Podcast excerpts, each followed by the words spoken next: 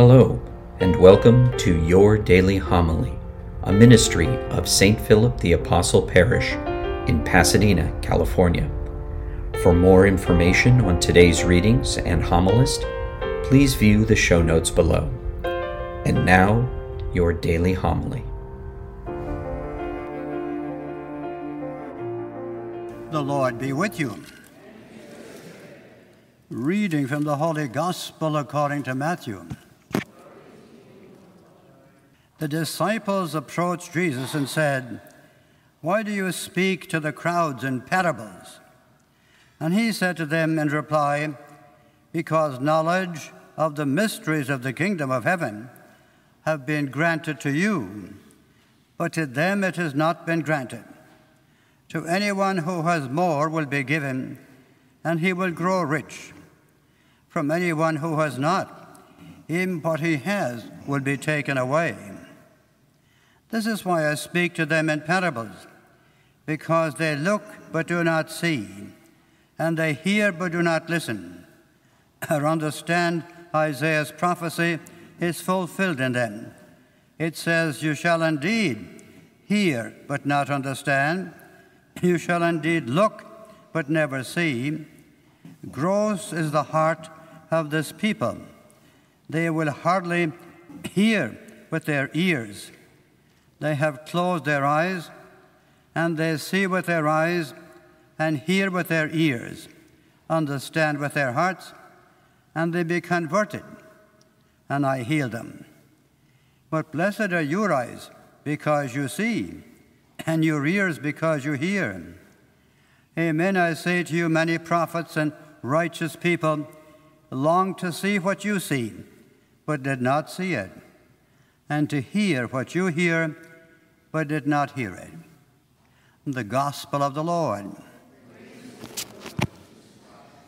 Now, for the first reading, we continue to read the book of Exodus, the story of the Jews being escaping from Egypt, from being enslaved. How many Jews there were? How many left Egypt? They estimate now the Jew, the Jewish people, they were in Egypt for about 400 years. And they went from the land of Canaan. If you've been to Tel Aviv, that kind of area was the land of Canaan. And now they estimated that there were 400,000 uh, people uh, on the, coming back, going through the Red Sea and on into the, the, the desert. So it was a quiet thing to, to feed all these people. There were no fast foods or anything. And so they, they believed Moses. And, then, and when, they were, when they escaped from Egypt and they were out, out of there, they believed that God was with them, the God of Moses, that he, had, he came to their rescue, and that now he would not, he would not uh, leave them alone. But they must have been afraid when they came across the Dead Sea and Red Sea and so forth. And so God made himself present, thunderbolts and food and so on, that he wasn't forgetting them. And then, you see, he couldn't reveal himself, of course. They couldn't, make, they couldn't uh, handle it.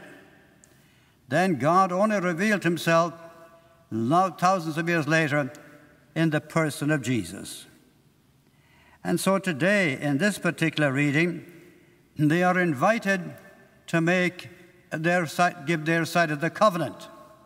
God said, I'll be your God, you're going to be my people. And so to the very, very important moment, religious moment uh, in the life of the Jewish people. And so then they, they realized that they would have to have responsibilities and they would have to uh, respond to the Lord's love for them. So tomorrow you'll find them, they'll get the Ten Commandments and then ways to worship and everything. Now, last Sunday, for last Sundays and a couple of days, we have been hearing about the parables of Jesus. Now, Jesus told many more parables than just the ones we hear. But the ones we hear were applicable to the early church. And, but the parable, of course, has la- different layers of meaning. It, it, it, it explains what we call the mystery, the deeper and richer meaning of things. Obviously, the disciples had to have clearer vision. They were being trained to be future priests and future evangelizers. Now, Father Mark Link, he's a Jesuit priest, and he does have work on parables. And he says the issue is how to hear the Word of God. And he said there are three steps. First of all, you hear the Word or you read it. Then the second part is to treasure it, to make it your own, and to say, how does this Word affect me in my life right now, in making any decisions? What is God saying to me? And the third thing then is putting it in practice. That that word we put into practice. So we hear and we treasure and we put it into practice. And you see, that's what Paul said.